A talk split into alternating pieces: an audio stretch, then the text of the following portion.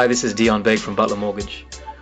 We're currently ranked the number one mortgage brokerage in Ontario and number two in Canada, and much of our success is due to the fact that we help clients acquire multiple investment properties. If you'd like to talk with a mortgage advisor who specializes in investment property, you can reach me at eight eight eight, six eight four, eight three two six. To learn more about what's going on in the world of investment property financing, check out episode twenty-three of the Breakthrough Podcast, where I discuss the topic with Robin Sandy.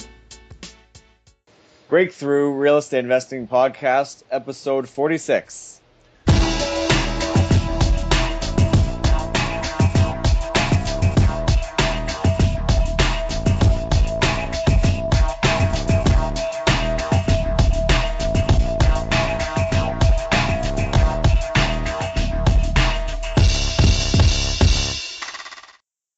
Hello and welcome to the Breakthrough Real Estate Investing Podcast. We put this show together to inspire you and help you break through to the life that you want to live through the power of real estate investing.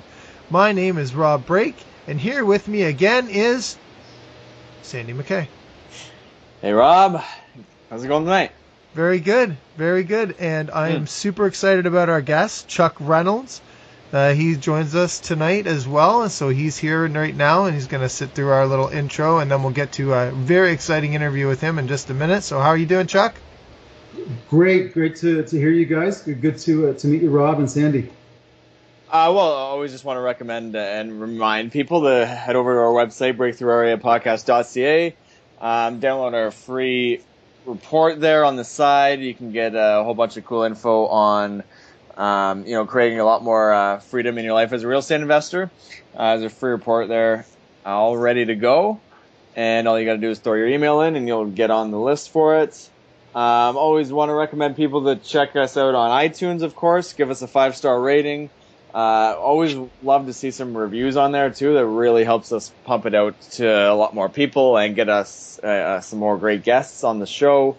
So, any reviews? Did we have any reviews to read, Rob? We do. I have a couple to read. Sandy, we've got yeah. sixty-five star reviews now on iTunes. Nice. So, uh, yeah, okay. So while you're talking about it, I'll read these couple of that we got since the last time we did a show. So this one says, thank you. And it is uh, five stars, of course, by Big D one one seven. And uh, he or she, I guess it could be either, says, I just found this podcast and I love it. I am only on episode ten, so I have some catching up to do. Your featured guests provide a wealth of information. I am so glad to have found this podcast before my first real estate investment. Thanks, guys. Keep up the good work. And we have one from Drew Sider that says, great real estate podcast. Another five stars. Great, relevant, and accurate content. I have found this podcast very helpful. I can't say I'd be in the same position without it. The more you know, the less you fear, and the more confidently you can invest. Knowledge is everything. You are helping me live the life I want to live. Keep up the great work, Rob and Sandy. Right. Super. Uh, I love people's reviews. These are great. And again, keep them rolling in. Like Sandy said, please. We're, we love to read them, and we love to hear them. So thank you very much. Mm-hmm. Um, what else we got? I got a little tip here, Rob. Should I share it? Yeah, sure. Let's hear it. I was just going to mention, um, we haven't done this segment for a while, adding a few tips at the beginning. We've just been uh, getting into the guests, but I got a quick one. That's called uh, laziness. Yeah, that's what I was trying to think of a better word for it. um, well, I got a good one here. I, I don't know if I've shared this before, but I, I just wanted to mention, I'm actually doing, um, we just bought a couple flip properties for some reason. I don't know why we're doing flips again, but we got into a couple flip properties last week that we were just purchasing, and we're just kind of lining this up. Um, and and just want to talk about utilizing the you know the big box stores and the type of offers they they offer for deal. It doesn't always work for flips, depending on where you get your material and what kind of deals you can get. But we've really found it helpful to use places like Home Depot, which is our main one. We use Lowe's as well, though, and you can get pretty big lines of, essentially lines of credit from them.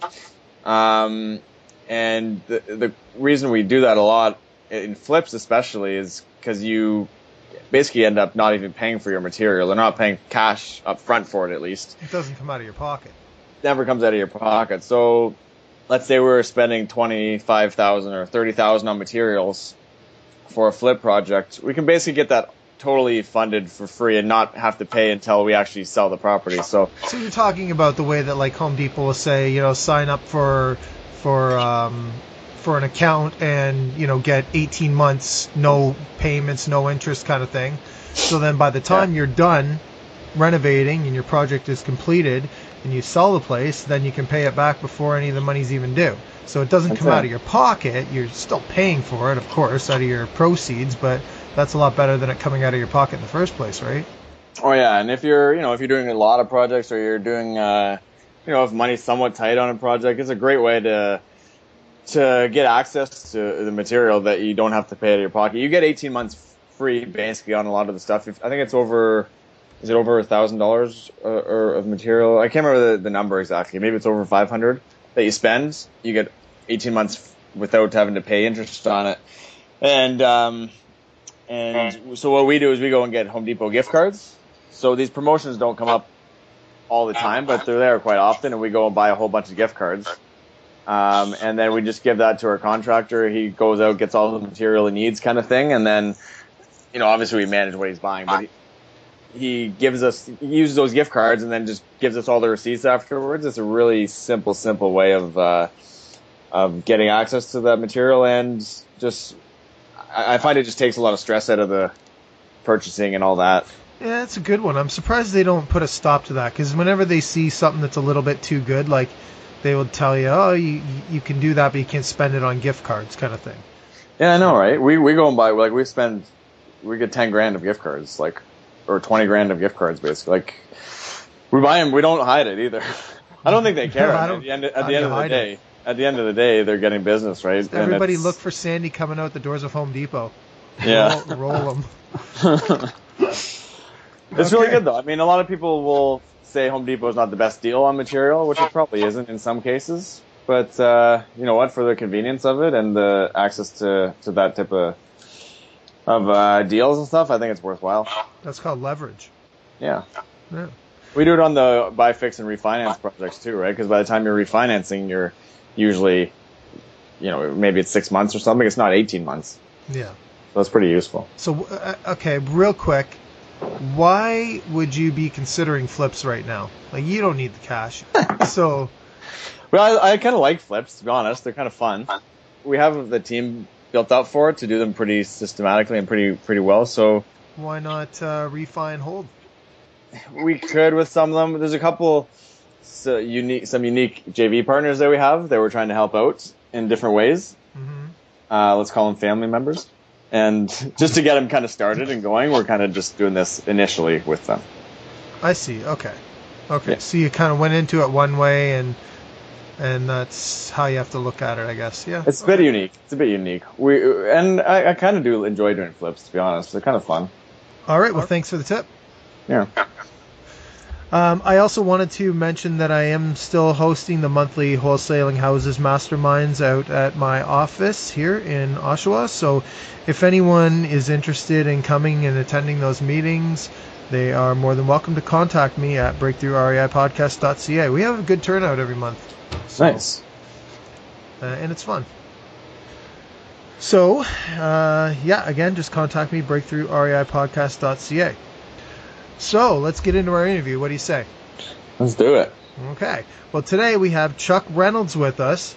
I'm very pleased to have him, and he is the Chief Performance Officer at Excel Group, helping companies ensure that they have the right players on the field. They offer advanced coaching to leverage strength at all levels, and uh, but not only that, Chuck is also a very experienced real estate investor. Tonight he's going to talk to us about living life with an abundance mindset, and also about uh, learning, earning, giving, and sharing, and his why of real estate. So thanks for being with us, Chuck. Appreciate you coming. It's a real pleasure. Just listening to you folks, it's just an absolute delight to hear your energy. Can, may I ask, I'm just curious. I was listening to Sandy there talking about uh, liking flips. Just really curious, what, what, what do you like most about it? Yeah, well, I like quick cash that you get out of it at the end of the day if you do it right. Um, but I also like... I don't know. I kind of, I kind of like the, um, maybe it's kind of a almost like a gamble in a way, and some not a it's an educated gamble. I like. Oh no! Of, there I, like, I like the kind of uh, I like the a little bit of a just you know you're not quite sure what you're going to get out of it at the end, and you kind of just it's kind of cool sometimes to see. It's, it's great when you get more than you thought you were going to get, and it's just kind of fun that that whole feeling at the end where you're kind of just getting it ready to list and you're staging and you're just trying to figure out what you're going to sell it for. And I don't know, it's just like, a little bit of a rush, I find. Yeah, you're like the adventure, it sounds like. Kind of, yeah. Oh. Yes, it, it's that rush of the uh, offer night. Yeah. yeah, yeah, it's kind of fun. I mean, it's not. It's, it's I, I I do more so. But, enjoy the simpleness and stuff of the other strategies we use, but every once in a while the flips are fun. Awesome. Awesome. Okay, well, Chuck, why don't we start off with, uh, why don't you just tell us a little bit about yourself? Sure. Uh, I, I guess I've been working in management development. I've pretty much been on my own as an entrepreneur for about twenty years.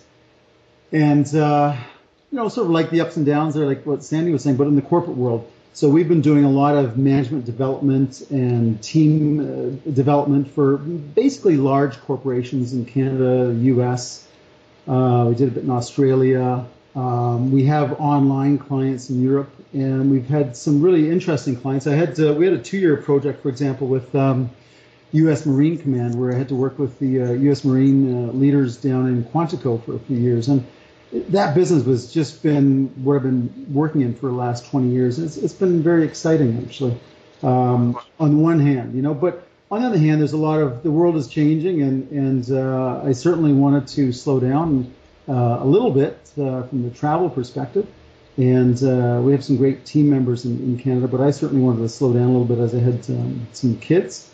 And um, so I really started looking at uh, more and more real estate and uh, – what I could do within the real estate space, and I've, we've, we've really enjoyed it. Today we have, actually just as of today, we just got another offer accepted, and I, I'm more of a buy and hold kind of guy. Uh, so we've got uh, not huge amount, but eighteen doors now, and um, uh, we're, we've gotten some good systems down, which is really exciting for me, to the point where we've got some professionals, lawyers, and so forth who are investors who now come to us to screen and find them some pretty good tenants.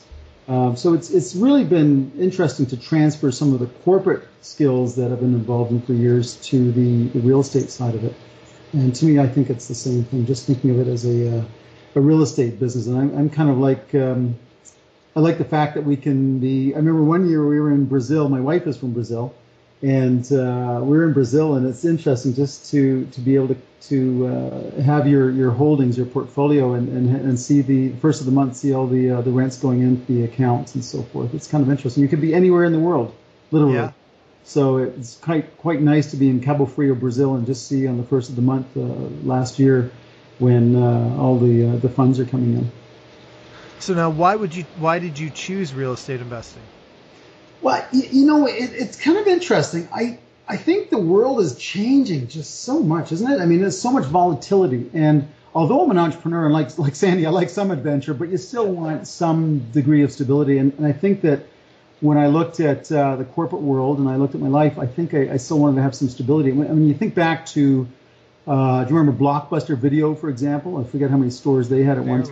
Fifteen, yeah, fifteen hundred stores, and now you've got that morphed into you know different content and different delivery, and uh, you got home uh, phone lines that are rarely around now. Everyone's into uh, VoIP or, or mobile or what have you, and the, the world is just changing so much. So, um, like everybody else or many people, I'm sort of uh, love Robert Kiyosaki's cash flow quadrant mindset, which is trying to have some assets that provide some um, some passive cash flow, which really fuel your life. Uh, I mean, qu- quite frankly, I don't not to be extreme, but I think sometimes people are. I just see every day like just the stress on people's lives and the you know, just the nine to five grind kind of thing, and that's never been my uh, my deal, you know. So we're we're um, we kind of like the fact that real estate allows us a lot more lifestyle flexibility to, uh, to be able to do a lot more things without being tied to uh, a desk at nine to five at an office. Yeah, I know what you mean. Like one thing I don't miss is I was on the road a heck of a lot more before I was doing this, and and that is certainly stressful at some points. What did you do before before the real estate? Uh, I, well, I was driving a truck for quite some time. Very cool. That's yeah. awesome. Yeah. Well, so I don't know if it's cool, but that's what I did. Cool to do that transition, though. I mean, that's the whole point. It's it's where you are and the journey you're on now is is just it's that's exciting actually.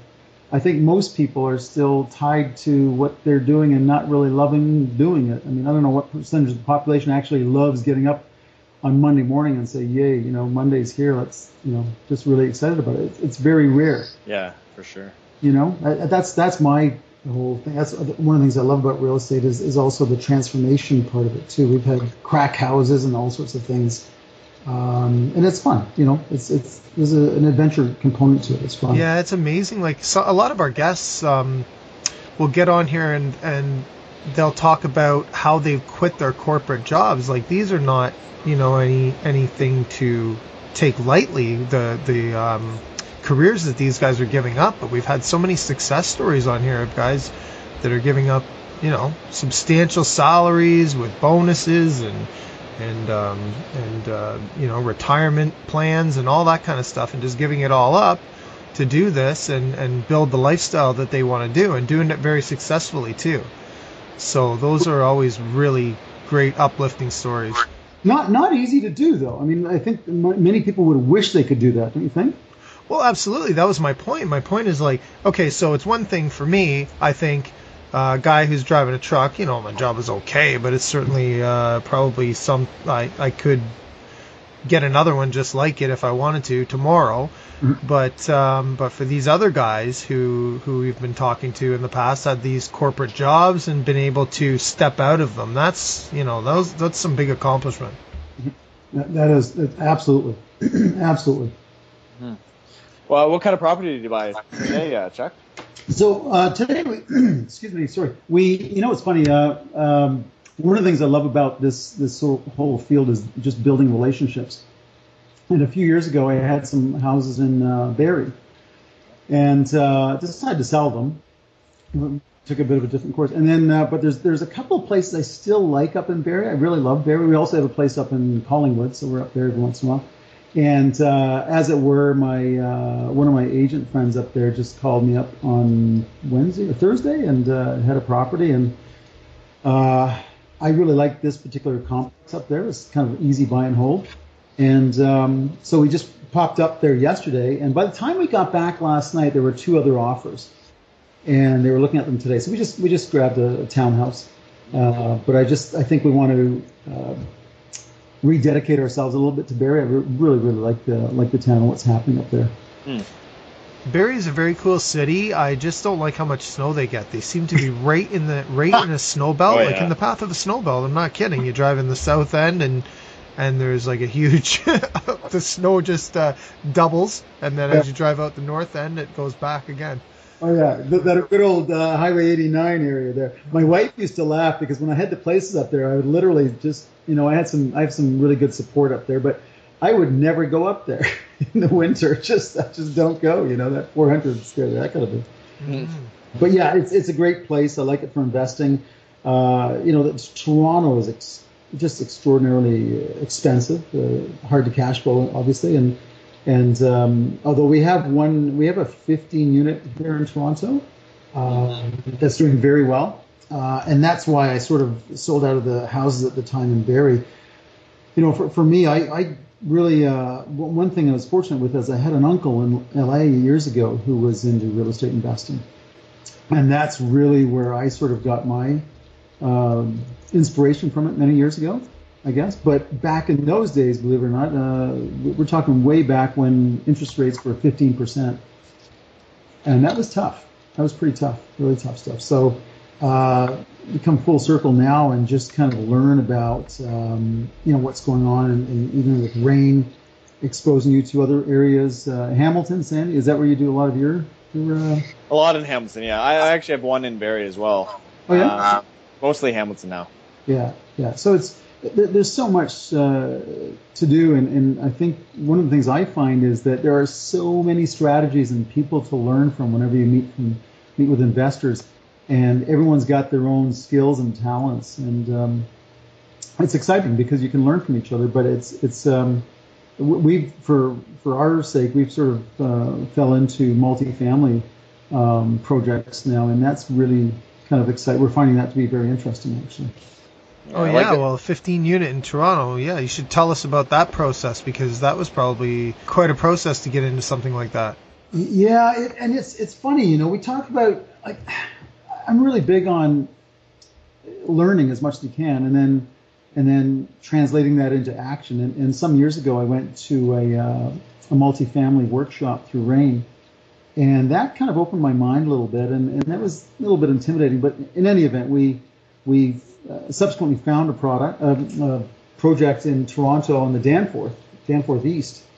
And uh, it was just basically on M L S, and saw it, fell in love with it. And um, we'd previously had, like, I've had fourplexes and triplexes and twoplexes, but never anything with fifteen units, that's for sure. And uh, a little bit intimidating at first to think about it, but I think that when you've had some education and you've, you've focused on that, as one of your uh, your reviewers said, right, that uh, knowledge helps with the confidence. Mm-hmm.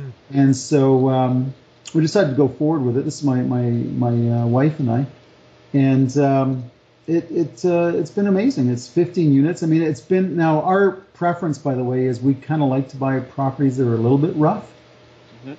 And this happened to be owned by two physicians that just were non-existent. And we're kind of a little bit more hands-on and, and like to uh, take those sort of properties that are in rough shape a little bit and um, really try to uh, transform them.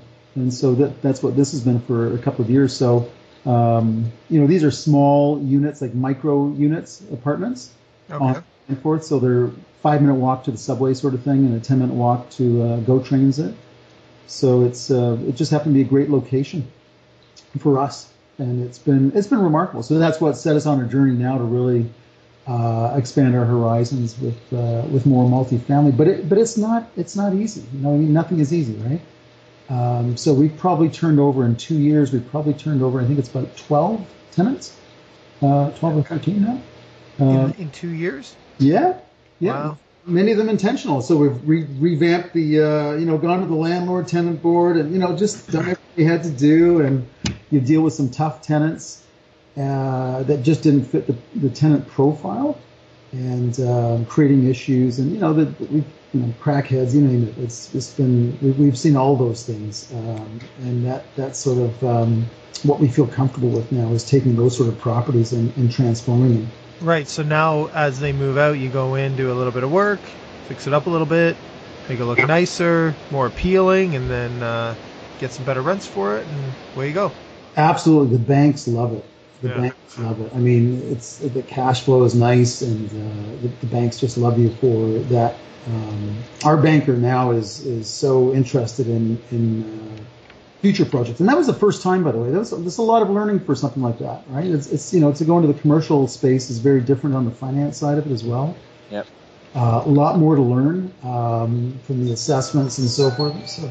And um, so that was, it's been a good learning experience, but when you learn, you sort of, you, hopefully you can grow from it and you uh, you set your sights on even um, climbing that, the next mountain, right? Mm-hmm. So what do you think holds most people back from achieving their most desired lifestyle? You know, I, I, I get asked that a lot. And, and by the way, when I got into business, I got into business with uh, working with a gentleman by the name of Brian Tracy.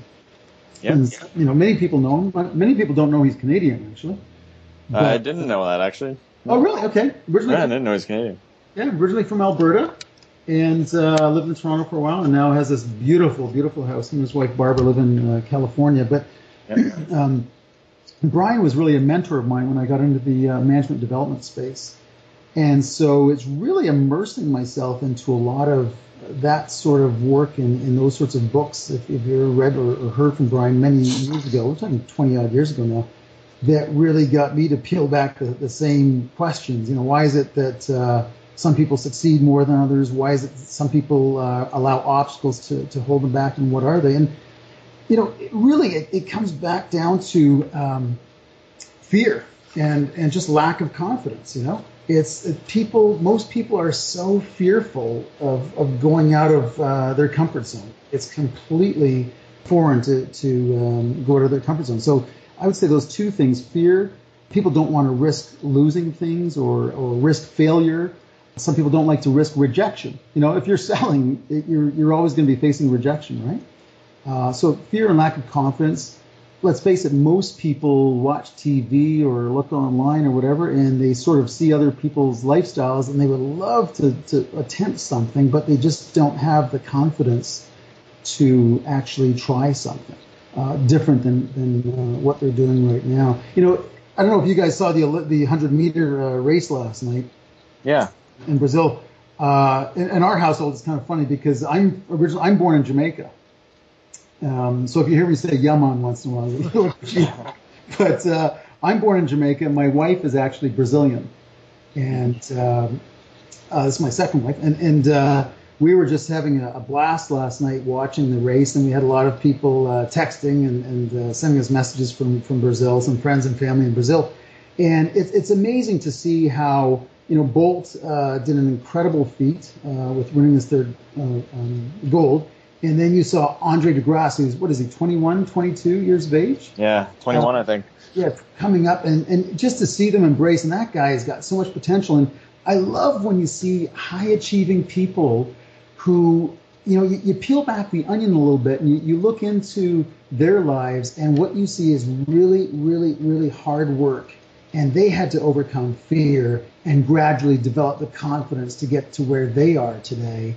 And uh, I have now no doubt, for example, that Andre de Grasse, um, we're going to see a lot of him. You know, he's developing. And, and I think that the average person has way more potential in them than they realize if they could just overcome the fear and, and lack of confidence, if you will, to uh, to sort of dig down and, and, and get to their uh, their talents. Where do you think that fear comes from? Is that uh, society? Ooh. Great question. A lot of places, I guess, really. It, it does. I mean, it's, you know, you know, one of the things I did that, that I will never forget, and, and something, um, I, I did something with uh, three other guys, my brother and uh, two other brothers, actually. Uh, I won't, won't use their names, but um, we did something back in uh, nineteen eighty-nine, I think it was that. We, we met Anthony Robbins. Oh, nice. Yeah, he wasn't very well known at the time, really, and he was in the lineup. And the funny thing is, he was going to see a workshop by, I'm sorry, I was going to see a workshop by Doctor Norman Vincent Peale, who was in his nineties at the time. And I see this big giant of a guy, Anthony Robbins, with his wife at the time, Becky, introduced myself, told him, you know, I really liked uh, his, his book. And, and uh, he was actually trying to get last-minute tickets to get in to see Doctor Peale, because he was um, Anthony Robbins was working in Toronto that day. In any event, he invited us out to a workshop the next night, Uh, called The Date with Destiny, where you did the, the fire walk and the whole bit. Oh, wow, okay. I will tell you, that was the scariest thing at the time, you know, and I, I'll never forget where you've got all, you know, I've got my, my uh, brother and a couple of friends, and uh, we're, you know, when you go through all the, the, the, the stuff that they teach you, and then you're out in the, you're waiting for these, you know, walk along these burning hot coals, and I remember being in the lineup, and these guys are in front of me, and folk, you know, men and women. And I remember thinking, oh, my gosh, I don't know if I can do this. Um, but, you know, by the time I got to the front of the lineup, the guy who was watching the line for the Anthony Robbins group, he put his he put his arm down. So I assumed that the the uh, exercise was done. We're finished.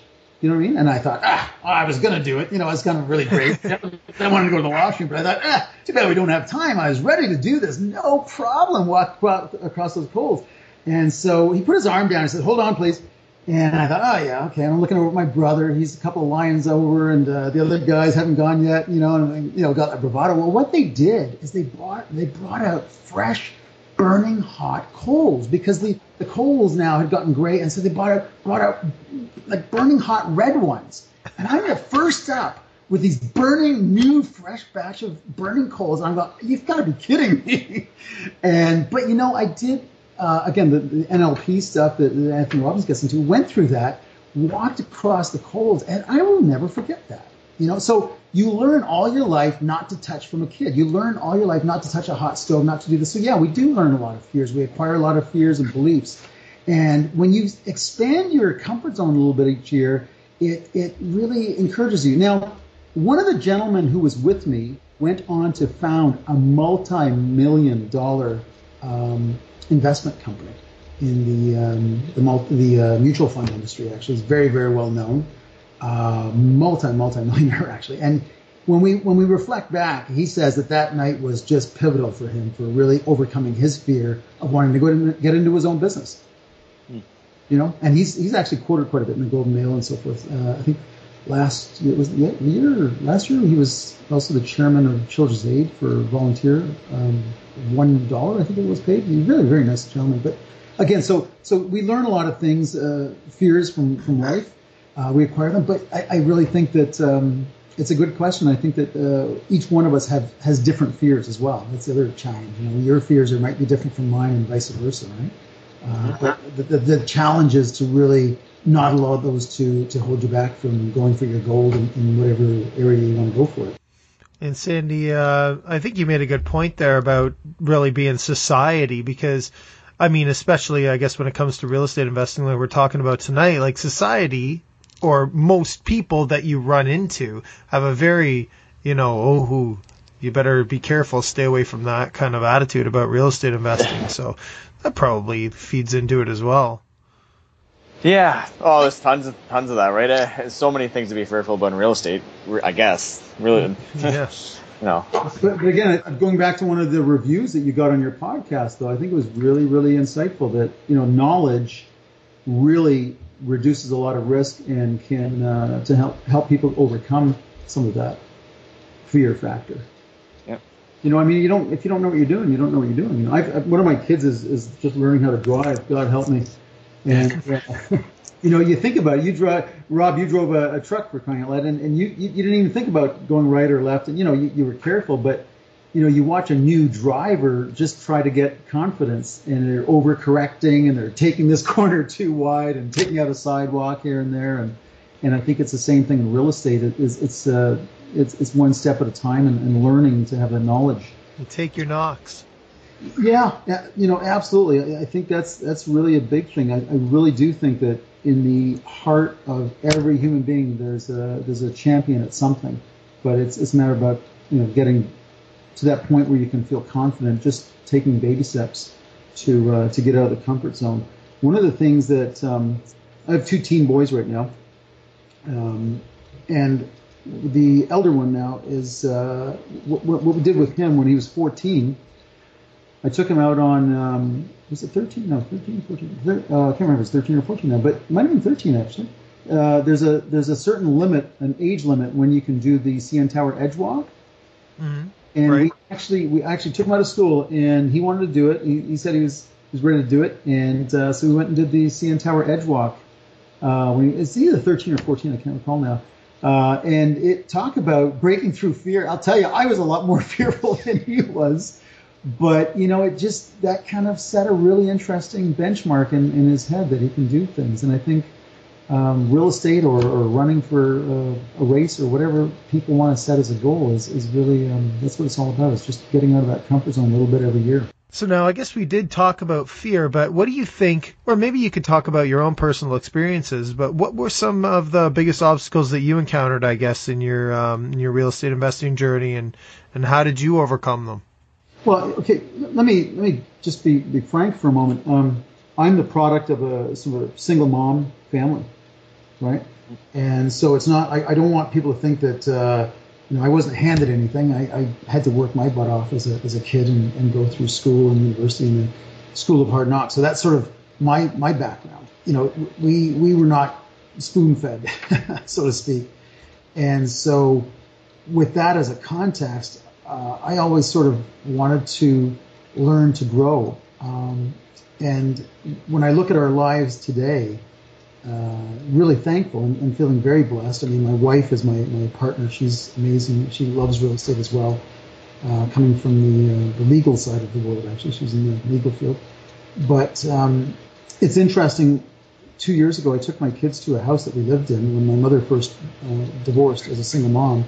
And I showed them, and we lived in the upper upper duplex of a house where we had one bedroom, and that was it. And I had myself, my brother, and my mom in one bedroom.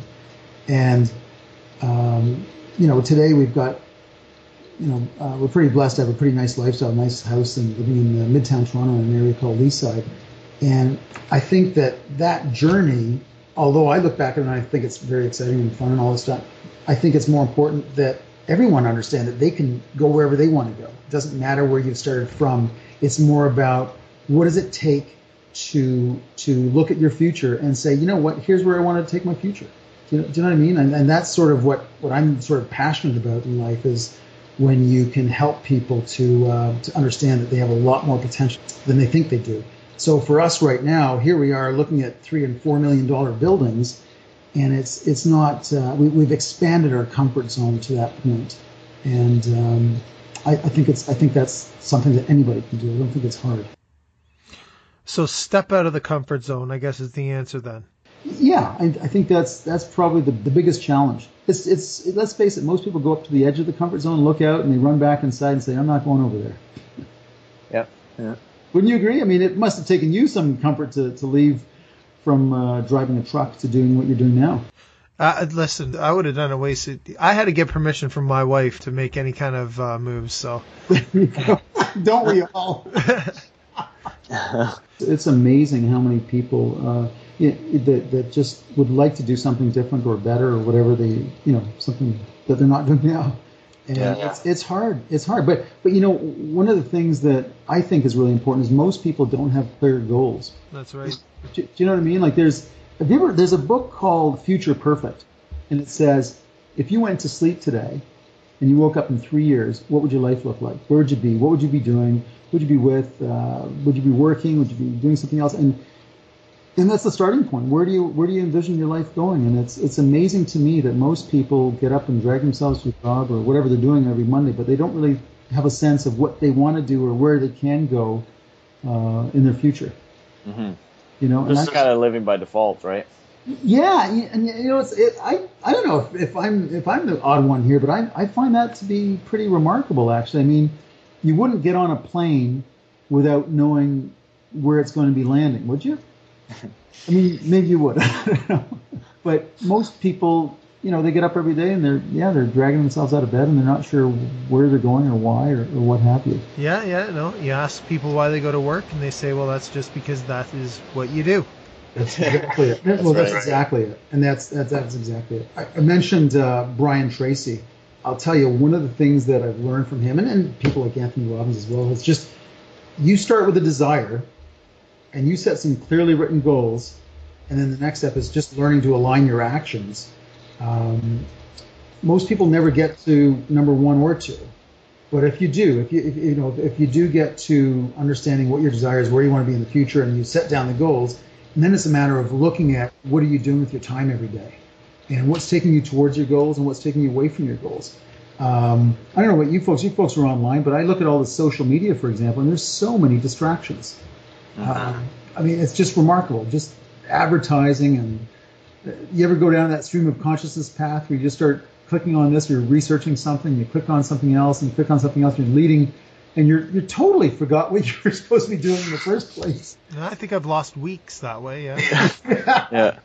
yeah. And, and that's the challenge, right? That's the challenge. You know, I think if you want to run a race like Andre de Grasse or, or what have you, it's about staying very focused and disciplined.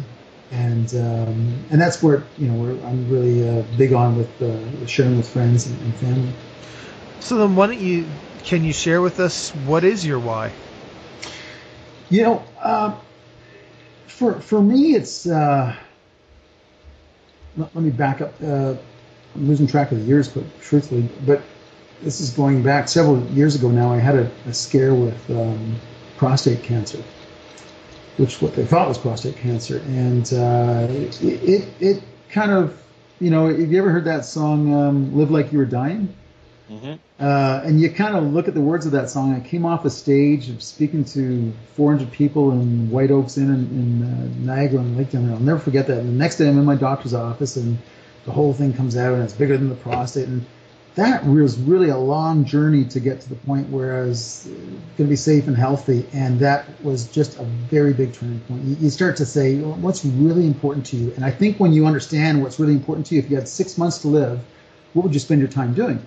And you say, you know, you want to spend more time with your family, uh, or maybe you want to rock your credit cards, that Home Depot card to the thirty thousand point that Sandy was talking about.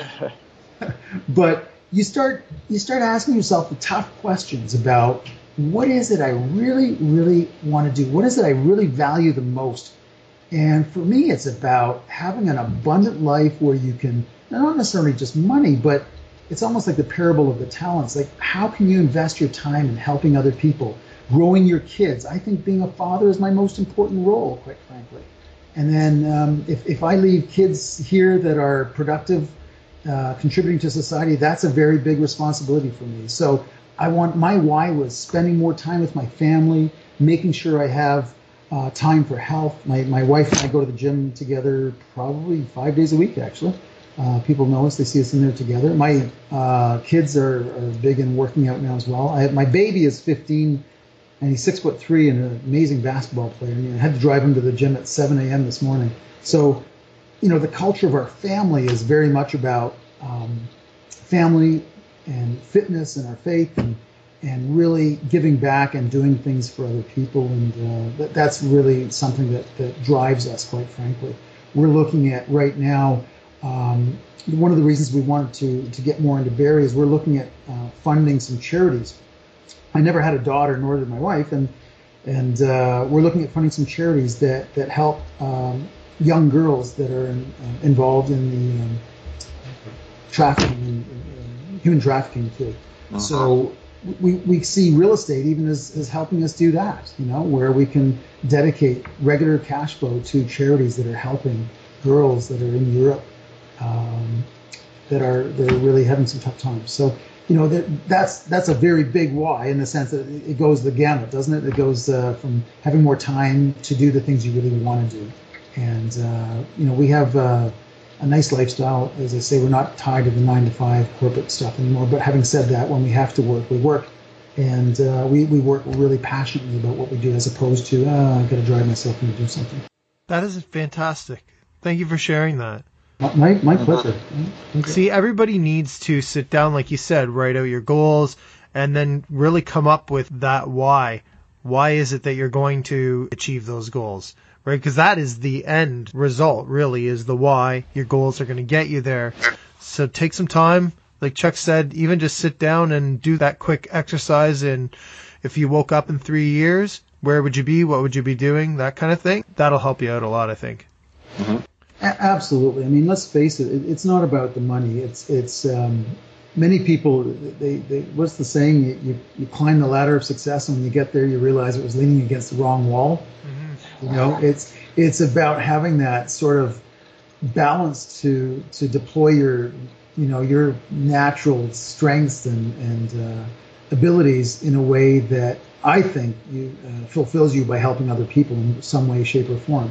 You know. Uh, Sandy, you probably even like the fact that when someone walks into one of your flips and goes, wow, this is amazing.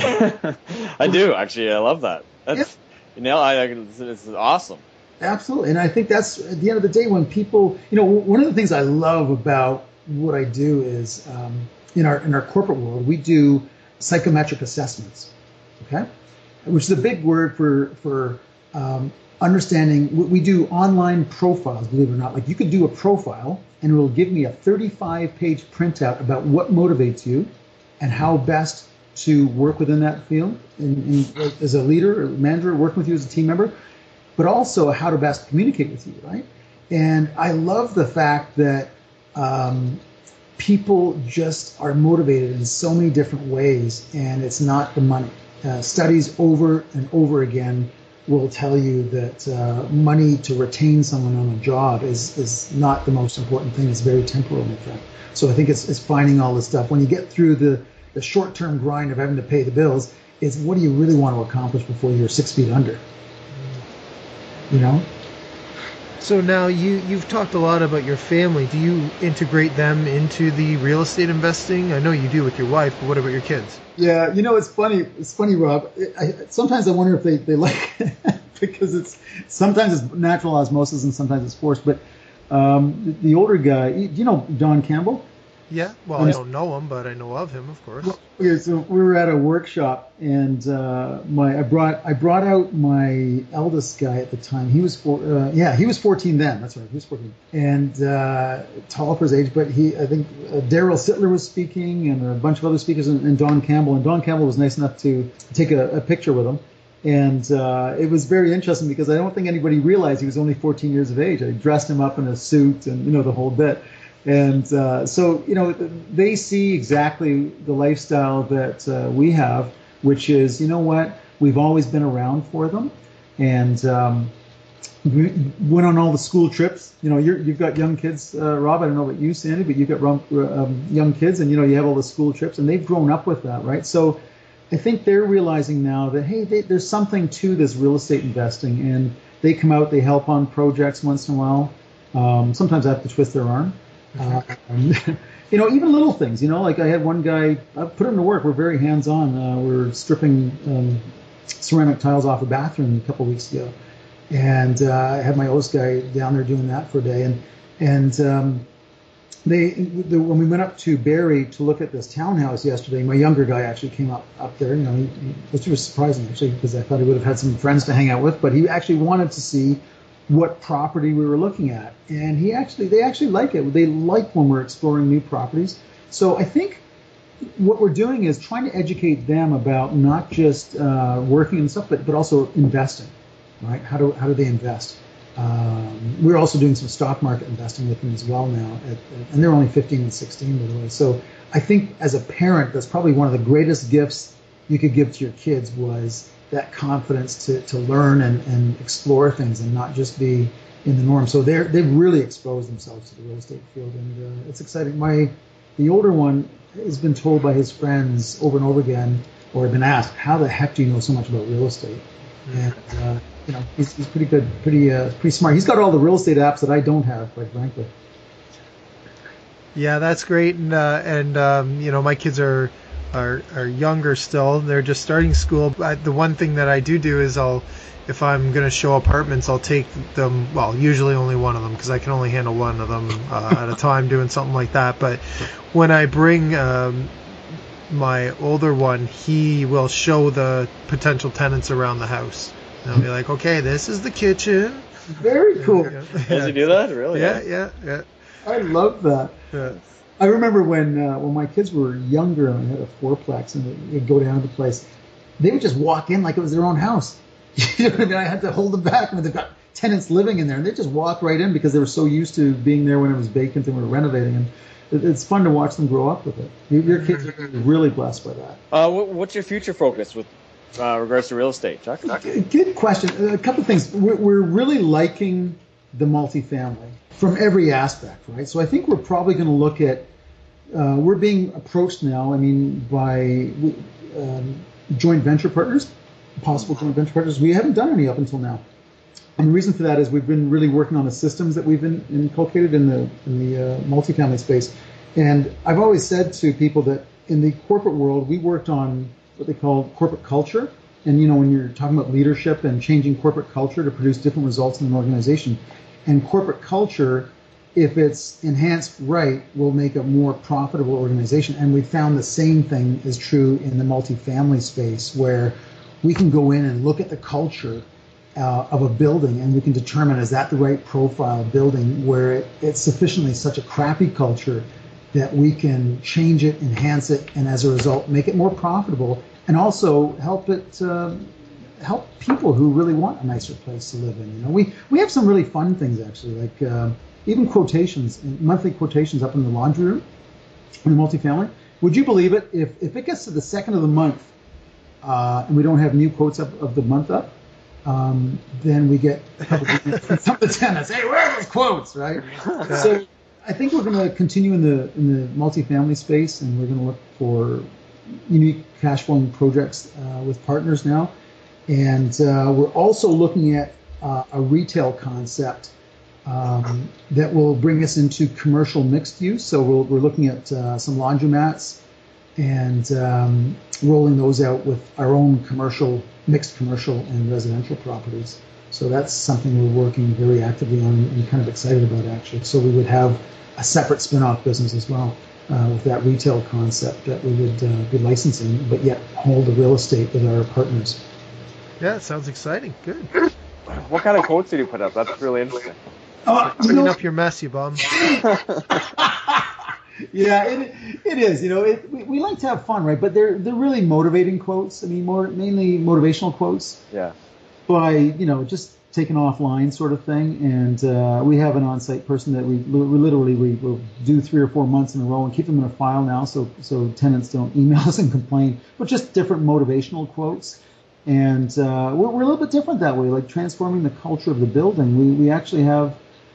Uh, in some of the hallways, we've got, you know, things like mirrors, and, and we've got some quotations in the hallways, believe it or not. Like, when I say quotation, you know the big um, wrap um, things you can buy at, like, home, not Home Depot, um, HomeSense? You know those big, huge, like, uh, three-foot by three-foot signs, and they'll say something, do something special today or yeah, whatever. Yeah, yeah, we'll yeah. have those things, you know, and, and uh, the, the, the market that we serve on that particular building is more of a millennial market. Uh, right in the Danforth and on the you know the Dan, Danforth subway, so we know what, what works for them.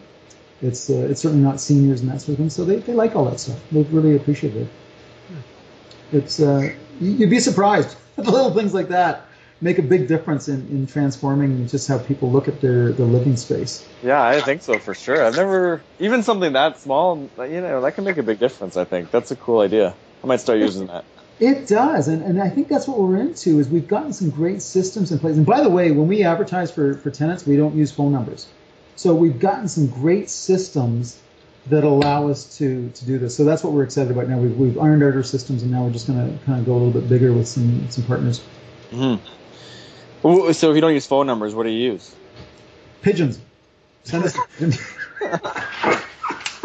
No, it's it's completely on online. We've got a, okay. a basic web page that we're going to be revamping now, a nice place dot c a, but we're we're totally online. So so my management development business had a really strong online component, and so we've just transformed that into the uh, the real estate piece. I mean, I look at it as a business. It's not about you know we we, we even have um our some of our trades have our, our custom golf shirts with our name on it, Excel Properties, and all that kind of stuff. Mm-hmm. And uh, we really look at it as a business. So. Um, Yeah, all these things that you can do when when, when, when people apply and they send us their information, uh, we really want to know who they are and, and have some conversation. And then we will ask for their phone number. We'll call them back when it's convenient for our, our, um, whoever's calling them. And you know, we've just got systems down that really allow us to, to do some really good screening, quite frankly. I think it's nothing that the corporate market isn't doing. Right, right. You know, when, when, when TELUS or somebody else is hiring people, you know, it's it's really... really making sure that you get the right people on the bus, as we said, in the corporate space. And it's the same thing in, in the buildings. So can you tell us a little bit about your company, Excel Group Development, what they do? So a big part of our business was teaching managers how to coach, right? So we've got a coaching methodology. And then another bigger component was, uh, I mentioned those psychometrics. So we all have different personalities. And when you get teams of twenty or thirty people together, some of the personalities can conflict, right? So a lot of our business, even within the U S Marines, for example, when they're working with civilians and their partners and, and suppliers, you've got different cultures that are coming together. So they would bring us together and we would work with them on how do, how do people work more effectively as team members, knowing that there's different personality styles on the team. And so that's a big part of our business. Uh, we're still doing a lot of that. Funny enough, too, you know, here we are. I went from corporate stuff to the real estate stuff on the side. And back in February, I was invited by uh, Phil Phil Soper, is the president of um, Royal LePage Canada, a division of um, Brookfield, and I had the pleasure and opportunity to work with the top uh, seventy folks from the management group at the head office here in Toronto, with um, doing a, a half-day, very interactive team session for helping team members communicate more effectively with each other. So that's the kind of thing that Excel Group does a lot of, and it's certainly been a good foundation for understanding tenants and people and cultures of, of buildings, right? So it's I just I'm really blessed to be able to do both. Well, you know what? I think that's very important, especially in, well, even the type of business that I was in before. You could tell that there was a real lack of understanding and communication there that that probably could have been helped out very greatly by you if the management was willing to actually take any of those ideas and run with them, which I, I don't know if that was going to happen, but uh yeah, no, that sounds really important, and I think that more places should open up and listen to ideas like that, because a lot of them do suffer from management just not being able to communicate with whoever is working, quote-unquote, beneath them. And, and isn't it silly, though? Because, I mean, at the end of the day, uh, you know, companies don't achieve results. People do.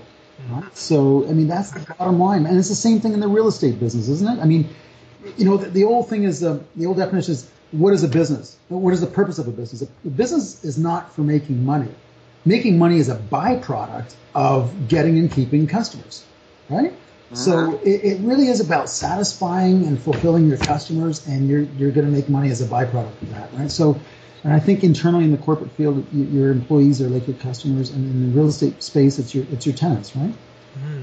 And even your trades. Let's face it, you need your trades as partners. Yeah, yeah, you do. And that used to be, actually, I remember Ian Sabo when he was on talking about how there was a certain point when he started out doing uh, renovation jobs where he would be like, come on, buddy, and you know, you can do it for less than that, to the point where he started to realize, hey, you know, these guys are going to treat me well if I treat them well. And if I help let them get paid, then, you know, they're going to feel better about what they're doing and all that kind of stuff. You, yeah, you know what? We, We're really big on that. We like to give out, we do a lot of stuff at Thanksgiving more so than Christmas. I mean, we do some stuff at Christmas too, but I've always corporately done a lot of work at Thanksgiving where we give Thanksgiving gifts and, and express Thanksgiving for, in the corporate world, for our clients, for example, whether it be baskets or whatever. And, but we do the same thing with our tenants at Thanksgiving because I think it's a time of year where it's a little bit more special. There are less, um, it's, it's less conventional for people to give gifts and do things at Thanksgiving.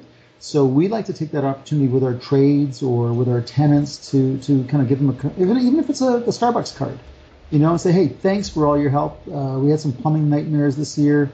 Really, really appreciate your help this year. And send them a card. You know, that stuff goes a long way. I mean, that's that's really the business you're in. Every business is a people business. So, Chuck, do you have anything else you're working on right now? Uh, no, that I, haven't, that I want to tell you. Isn't that enough, he says. I think I think it's really more about just uh, for me, you know, it, it's it's really about growing what we're already doing well, and I think it's um, trying to you, you climb one mountain and you see how much further you can go when you get up there, sort of thing. So right now we're very focused on the on the this, the areas I mentioned, which is the multifamily, and we're looking at some mixed commercial, uh, residential spaces. Uh, one thing I think I didn't mention this, but one thing I think we learned that we're not going to do is we're not going to dilute our focus too easily. So we had a place in Brazil up until a year and a half ago, and thank goodness we sold it because it's not in a great situation in Brazil right now. Loved going down there, but my wife and I, uh, we had to really, you know, get a sense of, hey, where do we want to go and what do we want to do and how are we going to build our lifestyle?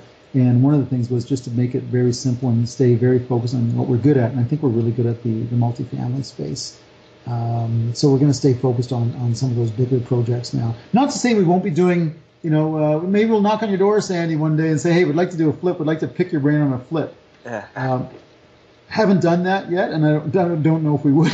But I like to stay very focused on, on what we're doing. And, and I think what we're doing is um, is kind of interesting to me because we're we're focusing on buildings with basically less than thirty-five units. And uh, we don't want any, I mean, if you go anything bigger, you're looking at the REITs, and um, we just want to stay very focused. The, the profile, by the way, of the building that we like, do you want to hear the profile of what we like to buy? Sure. Yeah. We like to buy buildings where the sign out front is written in magic marker and it says for rent or place for rent, and it's written in magic marker with a phone number, believe it or not. And then I'm further excited when we look at the rent roll, and eighty-five percent of the rent roll are males instead of females. Mm-hmm. Those are the big clues for us, or, or that these are buildings that we could pretty much turn around the culture. And the reason I say that is usually you've got landlords that are really tired and burnt out from all the phone calls, which, as I mentioned, we don't advertise with a phone call, phone um, phone number. So you're not getting phone calls at two o'clock in the morning and drunken folks that are, you know, looking for a place to live. Um, and, and then secondly, what we found is sometimes there's landlords that just haven't really gotten it. Like they don't, the, the buildings are tired, the landlords are older, um, and they don't have security lighting outside, so females don't want to be there. They don't have on-site laundry. So what you get is a whole bunch of guys that just want a little, you know, apartment that's kind of a place to throw their beer and empty beer cans and, and pizza boxes. Right. And they're not really achieving the highest rents when they're in that zone. So that, that's kind of what we focus on, the buildings that are less than thirty-five units, and that have those, uh, you know, we're driving around a few of them right now, for, as a matter of fact, and I just laugh every time I see them, you know, this this handwritten for rent sign, one bedroom for rent sort of thing, you know, or bachelor, and you got the phone number and magic marker, and to, to me, that's just not the way we run business. And of course, the key to all of that is actually to take what it is and get it for the right price, so that it allows you to turn it around. Absolutely. And you know what? I, we just we were just working on a deal. I don't think we're going to go through with this one for different reasons, but we were working on a deal with an owner that we met uh, five years ago. It takes time. Yeah. You know, you've got to. You've got. I mean, for me, sometimes you find some through M L S or agents. That's great, but I can tell you right now that we're finding that if you wait for those to happen, that they're few and far between. So we, I'm, I'm very comfortable having coffees with uh, some uh, some folks that are owning properties that, that want to go out for coffee and chat. In fact, my, believe it or not, my wife just uh, was out last week and uh, took down the number of a building that's near us in Toronto, called the owner, and struck up a conversation, and we're, we're we're getting together because he owns a few other buildings, and he wants help with a couple of buildings, multifamily buildings. And we found out that his sister also owns a place on the same street as our multifamily mm-hmm. corner. So, you know, you, go. you get together with other people, and sometimes they're older. I mean, some of these guys are, you know, they've had it for a number of years. They're tired of the phone calls. And so it's not, if you have that confidence level and you know what you're doing, it's it's not um, it's not uh, out of the world to, to go knock on the door and say, hey, let's have a coffee, and uh, or call them up and have a coffee and get together or what have you. So these are the kind of insightful ideas that uh, someone looking for joint ventures with you can take advantage of, right? So uh, why don't you tell us how people can get in contact with you? Sure. Um, I guess my, my office number in Toronto is four one six, four eight one, four eight zero two. My email is chuck r at growing coaches dot com. So it's chuck r at... Actually, sorry, you know what? I, I should. That's my corporate stuff, sorry. Uh, my real estate email is info at a nice place dot c a. a nice place dot c a. Info yeah. at a nice place dot c a. Yeah. And of course, you guys all know that if you didn't catch all that, it will be in the show notes under yeah. Chuck's episode. So just go over there, click on it, and we'll have links to all of the things that he talked about today, uh, book Future Perfect, his website, and his contact info. So thanks again, Chuck. I really appreciated you coming on. You shared a lot of stuff, and you're, you've got a lot of energy. So I appreciate you bringing that to the show tonight. Listen, thank you, folks, That's very right. much. Thank you to both of you. I've just enjoyed uh, enjoyed chatting with you. And you know what I'm going to do? I'm going to give each of you a comp profile of the one I was mentioning as well. Oh, yeah, that would be cool. You'll find that. I was going to ask you how we can get one yeah. of those. Take it to your spouses, and they'll have a laugh. Yeah. So um, I guess one more point that I want to make before we go is that what I, I encourage everyone, I challenge everyone, to take a bit of Chuck's advice and make that one first move. Take one step out of your comfort zone. Write that goal down and then take one uncomfortable step towards it. And uh, pretty soon you'll be running. So absolutely. Well said. Sandy, how can people get in touch with you? They can call me. Uh, comfortable enough throwing uh, the number out there is four one six, five six seven, three eight six six. And I've had a f- bunch of people reaching out lately um, asking for advice and tips on different things. So Uh, happy to help, and really always love to talk with people that are enjoying the show. Okay, good. And you can reach me at two eight nine, nine two seven, zero four six four. Or, of course, Sandy and I both get the emails at info at breakthrough r e i podcast dot c a. So thanks again, everyone, and have a great night.